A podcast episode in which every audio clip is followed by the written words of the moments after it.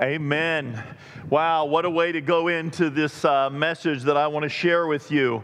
Um, we're going to be looking at John chapter 17, uh, and we're going to get into this, uh, this passage right here. And I love what's going on. You know, it's a crazy part. Uh, when, when, you study the book of John, um, uh, you're looking at uh, 21 chapters. And when you finally get to the 21st chapter, you see John sharing with us that the reason that he is saying and sharing the things that he is saying and sharing is simply because we might understand, that we might know, and that we might believe that Jesus Christ is the Messiah. He is the prophet that is spoken of in the book of Deuteronomy. He is the one that Israel has been waiting for. And this was, uh, this was um, John's whole purpose for writing this book. But here's the crazy part Jesus' ministry only lasts about three and a half years. And so you've got chapters 1 through 12 taking up three and a half years. John uses 12, what we know is of 12 chapters to take up three and a half years. And then, and then, starting in chapter 13, we move into um, the Last Supper in the upper room. They're celebrating the Passover. And so we move into that. And so then you've got 13, 14, 15, 16, 17, 18, 19, 20, and 21 that take place in seven or eight days. It's, it just takes place in such a short period of time. Maybe I could say from 13 to 20, 21 lingers a little bit, but the whole idea is it's such a short period of time, those last nine chapters. And they're very powerful going into Easter. Let me grab a chair here. I want to sit and I want to talk with you uh, about what's going on in chapter um, 17 because we're coming out of um, chapter 13. Chapter 13, Jesus is in the upper room. He's with his disciples. They're sharing the meal. Um, they've had the whole Passover meal together. Um, Jesus gets up, puts a towel around himself. We're still in chapter 13. He wants to wash everybody's feet. Peter has an absolute conniption. Don't, know, Master, you can't wash my feet. No, no, no, no, And then, you know, kind of Jesus does that whole, well, if I don't wash your feet, you don't have any part with us. And he's like, okay, okay, then wash all of me. And he, and he says, Peter, you've had a bath. You don't need me to give you a bath. You just need to be cleaned. And so um, we go through that. The next thing that happens is he begins to talk about somebody's going to betray him. And of course, everybody's like, who is it? Who is it? Who is it? And uh, in that process, um, we find out Jesus dips, in John's um, gospel, dips the bread in the, um, the cup and then gives it to a Judas and says, hey, you know, what you're going to do, do quickly, um, however he words that out there for you in biblical John. But uh, we, we kind of, looking back, get to see who it really was and what's going on. So here's the deal we're in chapter 13 and we're experiencing the Passover meal. Maybe you know this, maybe you don't. But what they're celebrating is the 10th plague. You say, no, they're not celebrating the plague. Theologically, I get it. I get it. But understand that what's going on is when, Egypt, uh, when Israel was getting led or was about to be led out of Egypt, God sent 10 plagues, and the last and the final plague was the death angel came and killed the firstborn. The firstborn of every family, firstborn calf, firstborn sheep, ram, goat, firstborn, killed all the firstborns unless you had the blood of the lamb, and there's a whole process for the Jewish people to understand what was going on. You had to bring um, your, your lamb in, I think it's on the 10th day, and then on the 14th day, you slaughtered it. So the lamb was in there for three and a half days, not four whole days, but three and a half days. I believe is what it is. And then, isn't that interesting? Abraham took Isaac up onto the mountain, and they were three days to the journey, and halfway through the next day, you know, that's going on. And then we've got Jesus in three and a half years of ministry, and each one of them has a lamb in the story, uh, a sheep in the story. It's absolutely amazing. But Jesus is with his disciples, and he's celebrating the meal that reminds the people that they were passed over Passover by the death angel, but it was the plague of the firstborn, the plague that finally got them kicked out of Egypt um, and, and sent them into the promised land, or on the journey at least. It was another 40 uh, years before that took place, but there it was. So, and get your mindset Jesus is with his disciples. They've experienced that celebration with all of its elements, and it's, it's very scripted um, from the Old Testament. And then Jesus washes his disciples' feet. I don't think that part's scripted. And then I love the part when we get to John chapter 17. And, and remember, we're still there. He's not been arrested, he's not gone out to Gethsemane. Um, it would appear that he's at least up on the roof. I'll tell you why in a second. But there's a lot going on in this story, a lot of things are happening. And I want you to see that as Jesus is facing the toughest day, night of his life, this is where he goes after he gets to have the Last Supper with his friends. So I want to share that with you in John chapter 17. In John chapter 17, beginning of verse 1, it says, After Jesus said this, he's talked to his disciples, he's, he sent Judas out. After he said this, he looked towards heaven and he prayed. Jesus turns the Last Supper into a prayer meeting before he goes into the garden. Father, the hour has come. Glorify your Son, that your Son may glorify you. For you granted him authority over all people, that he might give eternal life to those you have given to him.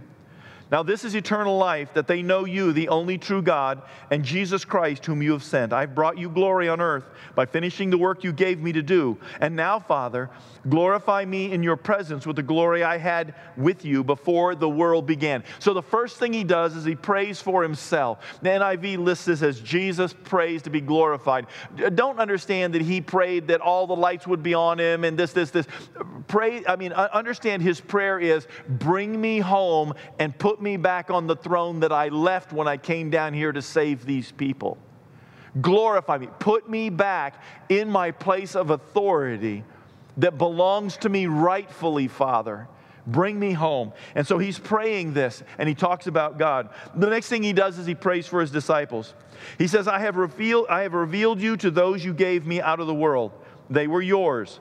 You gave them to me, and they have obeyed your word. Now they know that everything you have given me comes from you. For I gave them the words you gave me, and they accepted them. They knew with certainty that I came from you, and they believed that you sent me. I pray for them. I'm not praying for the world, but I'm praying for those that you have given me, for they are yours. All I have is yours, and all you have is mine, and glory has come to me through them. Jesus is expressing that the glory that he received on this earth came eventually as a result through the disciples that God gave him. He says, I will remain in the world no longer, but they are still in the world, and I'm coming to you.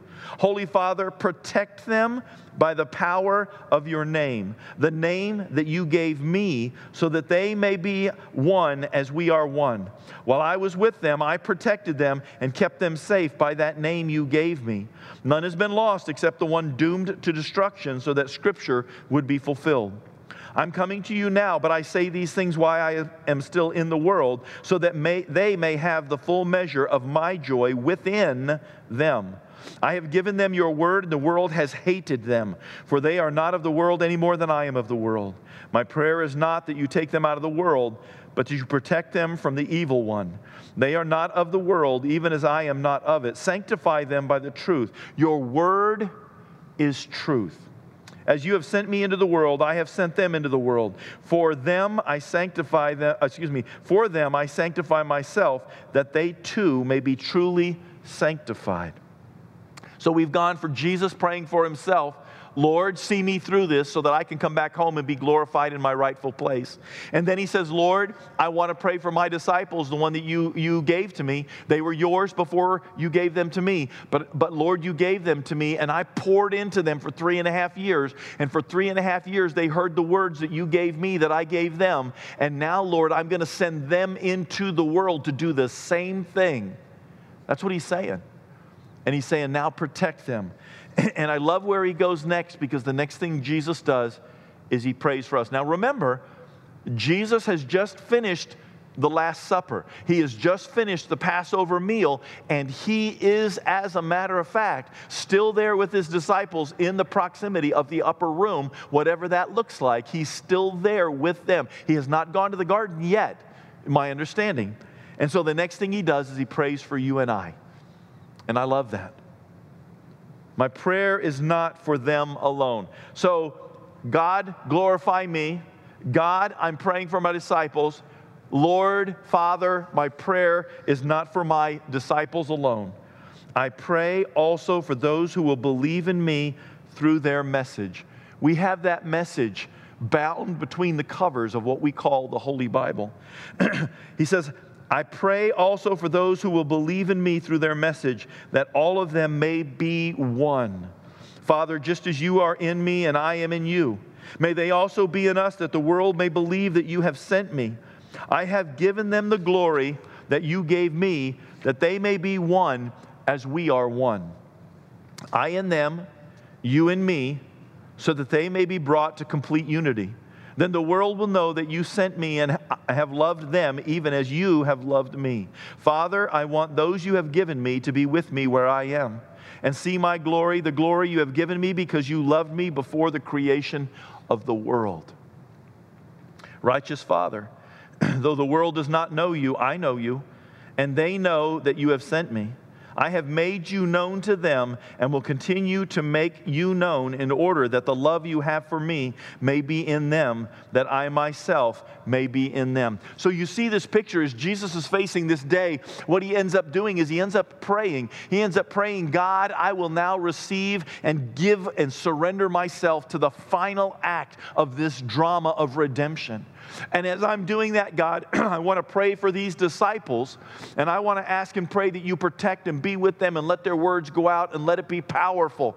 But I don't pray just for them, I'm going to pray for everybody that comes after them. And Jesus goes on to say that He's going to continue to lead us, He's going to continue to pour into us, He's going to continue to walk with us, He's going to continue to make sure that the world knows that Jesus is the Christ, the Messiah, because of the way we as Christian people 2,000 years later live out our expression of a relationship that we receive that's grounded in the truth of the message of the disciples that's, that's bound in what we call our Bible.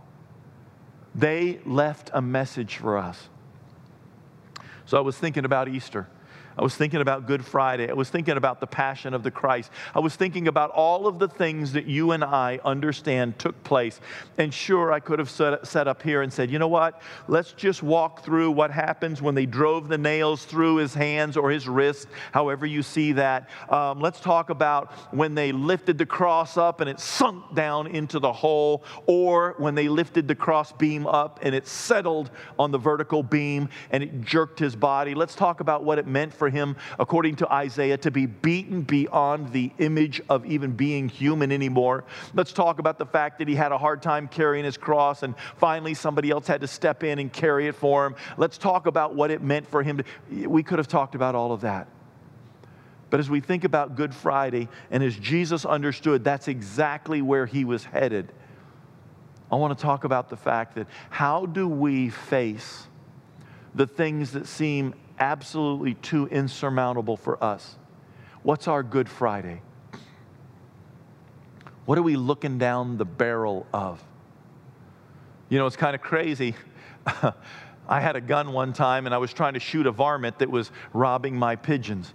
And I had to sight down the barrel and kind of look off the scope a little bit. When I pulled the trigger, scope came back and gave me four stitches. Cut my eye right open just like that. I thought I'd been hit by a sledgehammer. But I remember looking down that barrel thinking, I can't use the scope, the varmint's too close. But sometimes we're looking down the scope of something that's about to come at us and leave us with stitches. And Jesus was looking down the barrel of your and my salvation. He was looking down the wrath of God that was about to be poured out on him. He who had no sin became sin for you and I. And it's, it's amazing to me as I was thinking about this and looking at how the book of John was broken up that when Jesus had finished his Last Supper, that's a last meal basically um, that he's going to eat with all of his disciples together in his ministry. He's going to have a fish fry with them later. But it, it, he's looking at this, and what he wants to do is he wants to spend some time praying for himself to get through the next couple of hours, his disciples to carry on the mission. It's so easy to get distracted from the mission with something like a plague, isn't it? And then finally, he prayed for you and I that we would be focused, that we would keep learning, that he would keep reminding us God has not stopped speaking. Just because the Bible has a period at the end doesn't mean that a living God has stopped interacting with his children. He wants to be with us. And I want to I want to just say to you, if you are facing down something huge, we're facing this this this virus in 2020 and to some of you it is huge and I'm just telling you that we're facing it down. It is time to go to God in prayer and stop and be very linear about our prayer. Let's be mindful of what God has done in our lives, what he's brought us to to and where He's taking us, because that's what Jesus said.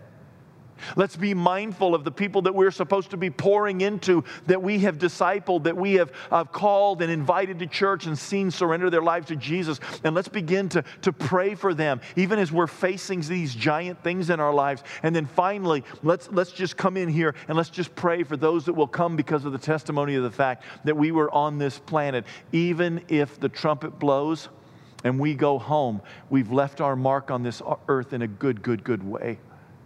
In a good way. When Jesus was facing something absolutely horrible, what he wanted to do was he wanted to go to his Father. He's facing the toughest day of his life, and it's going to start this night.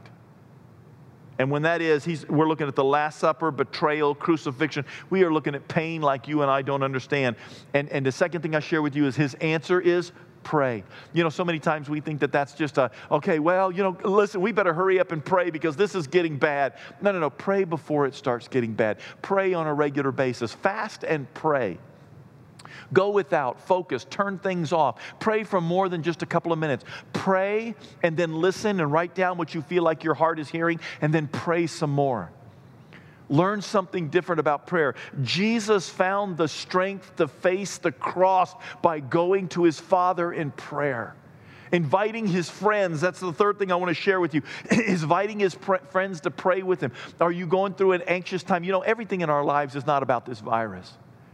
There's jobs, we need to be praying about our jobs. There's, there's relationships. We need to be praying about our relationships. There's the mission work of being a part of the kingdom of God, and we need to be praying for opportunities and actually stepping up and taking them ourselves, asking God to change us. When Jesus was headed for the cross, he, he knew and he wanted to pray. He knew and he wanted his friends around him, and he found that time to pray, and he found by putting his trust in God peace.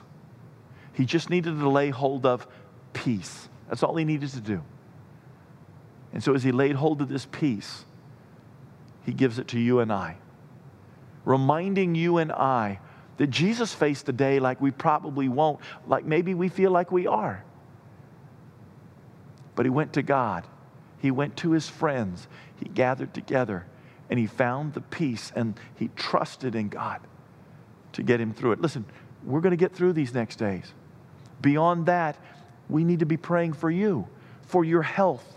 We need to be praying for, for your relationships, for your marriage, for your children, for people struggling in addiction.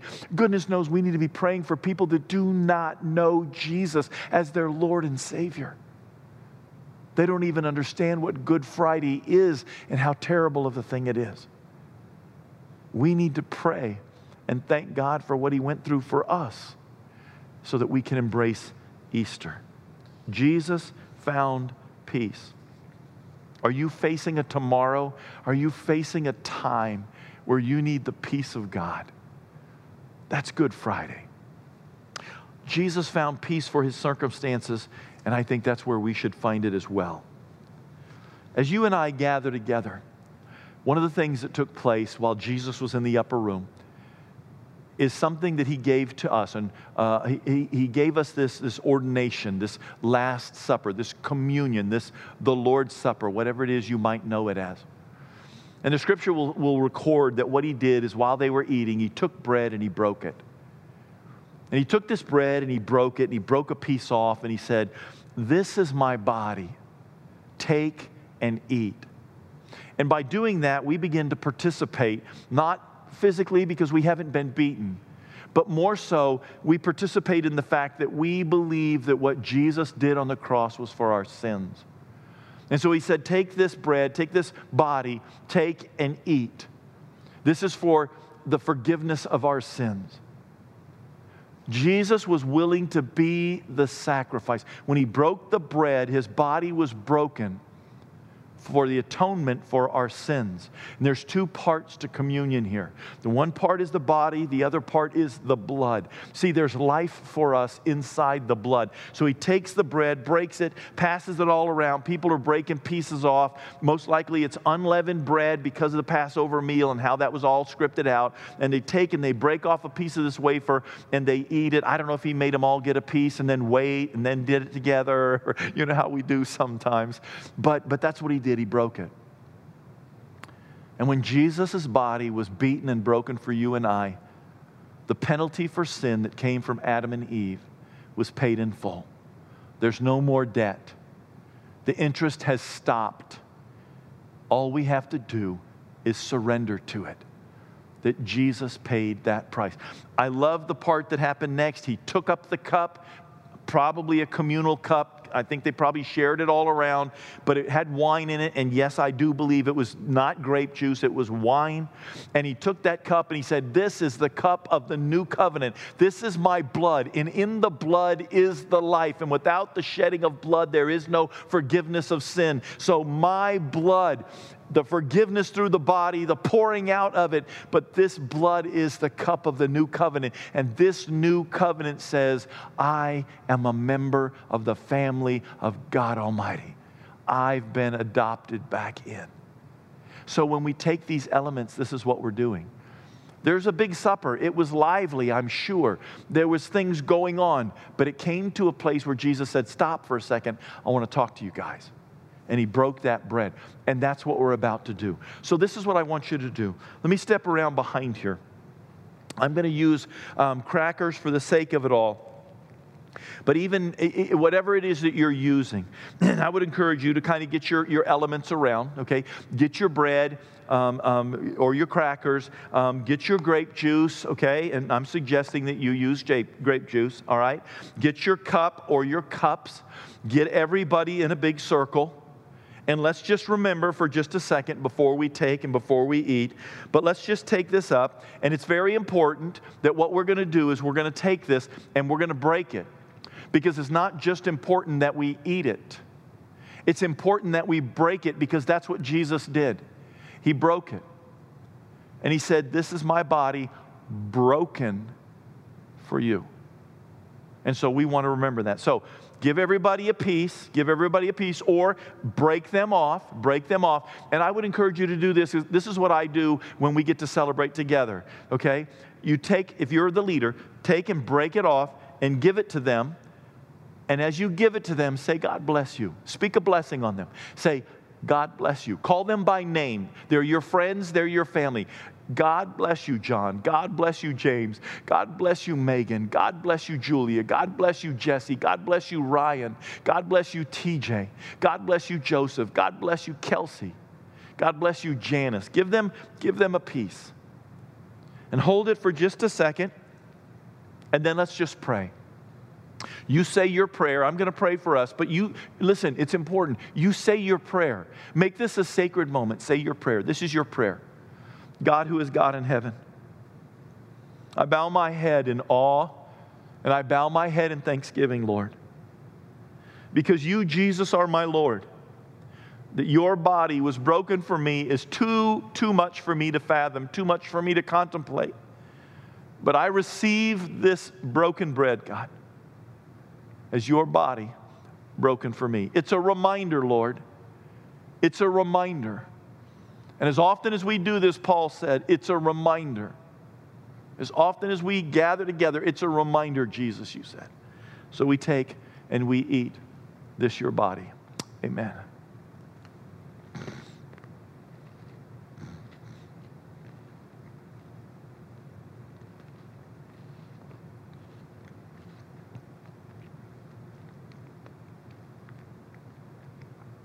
It's okay if children giggle.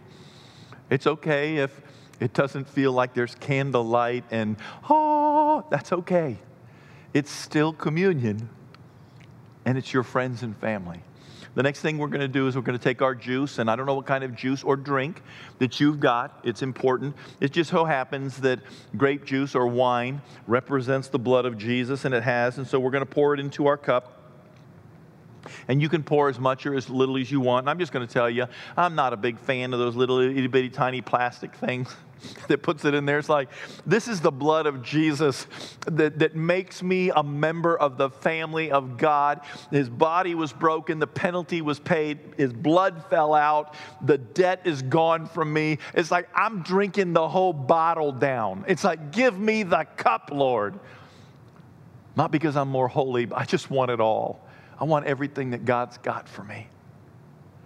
And so we take this cup and we say, This cup is the cup of the new covenant. It is the blood of Christ shed for you and I. And you and I, because it's a new covenant, 613 commandments put beside. And now, those of us that call ourselves Christians, there's two commandments. Two. Love the Lord your God with all of your heart, with all of your soul, with all of your mind, and with all of your strength. And the second one is like unto it love your neighbor as yourself. And that's a hard thing sometimes but we're called to it. And that's what we're signing up for. Those are the two commandments. So we remember the blood of Jesus poured out upon the ground for you and I, that we might be forgiven and adopted in. So we take this cup and we drink, knowing that his, his pain brought us salvation.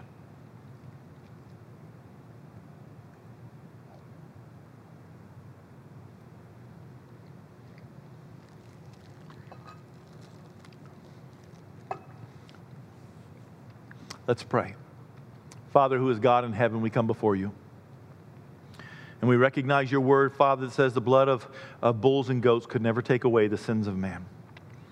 And so we have a better sacrifice, according to the writer of the book of Hebrews Jesus Christ our Lord, who not only paid the accruing interest, but in that moment, God on Calvary paid the debt. I am free. He who knew no sin took my sin, so that I, who know no righteousness, might be the righteousness of God with him living inside of me. And so it's with that that we thank you for this new covenant, for this blood, and for this love. Hear us, O Lord God, as we come before you as a congregation, as a community, as a people in central Kentucky, as friends and family, even further out than that, from around the world. Bless us as we gather together, God. In the name of Jesus Christ, we speak against this virus. We come before you, Lord, and we, we admit that we are sinners, except that Jesus Christ made us brothers and sisters and children of the Most High God. And it is for this that we gather together to remember what Christ did for us on Calvary, that we might celebrate and say thank you as we look forward to Easter Sunday morning. And we release this all upon those listening, both near and far. In Jesus' blessed and holy name, amen. Well, team, Easter's coming. It's two days away. We're looking forward to getting together by not getting together. And I want to encourage you in this. Let's make Easter special. Let's do it. Let's decide on Easter Sunday morning that we're going to get up we're going to shower up. We're going to shave up. We're going to do our hair up. We're going to dress up. We're going to get pretty and family groups and friend groups that are allowed to be together. We're going to get together and we are not going to let Easter go by unchecked, unnoticed, and uncelebrated. But we're going to take time to jump up and down and sing Up from the Grave He Arose. We're going to take time to pray together as family and friends and celebrate that while this church building may be empty on Easter Sunday morning, so was the tomb. Because He's not here, He's risen just as He said. God bless you and go in peace.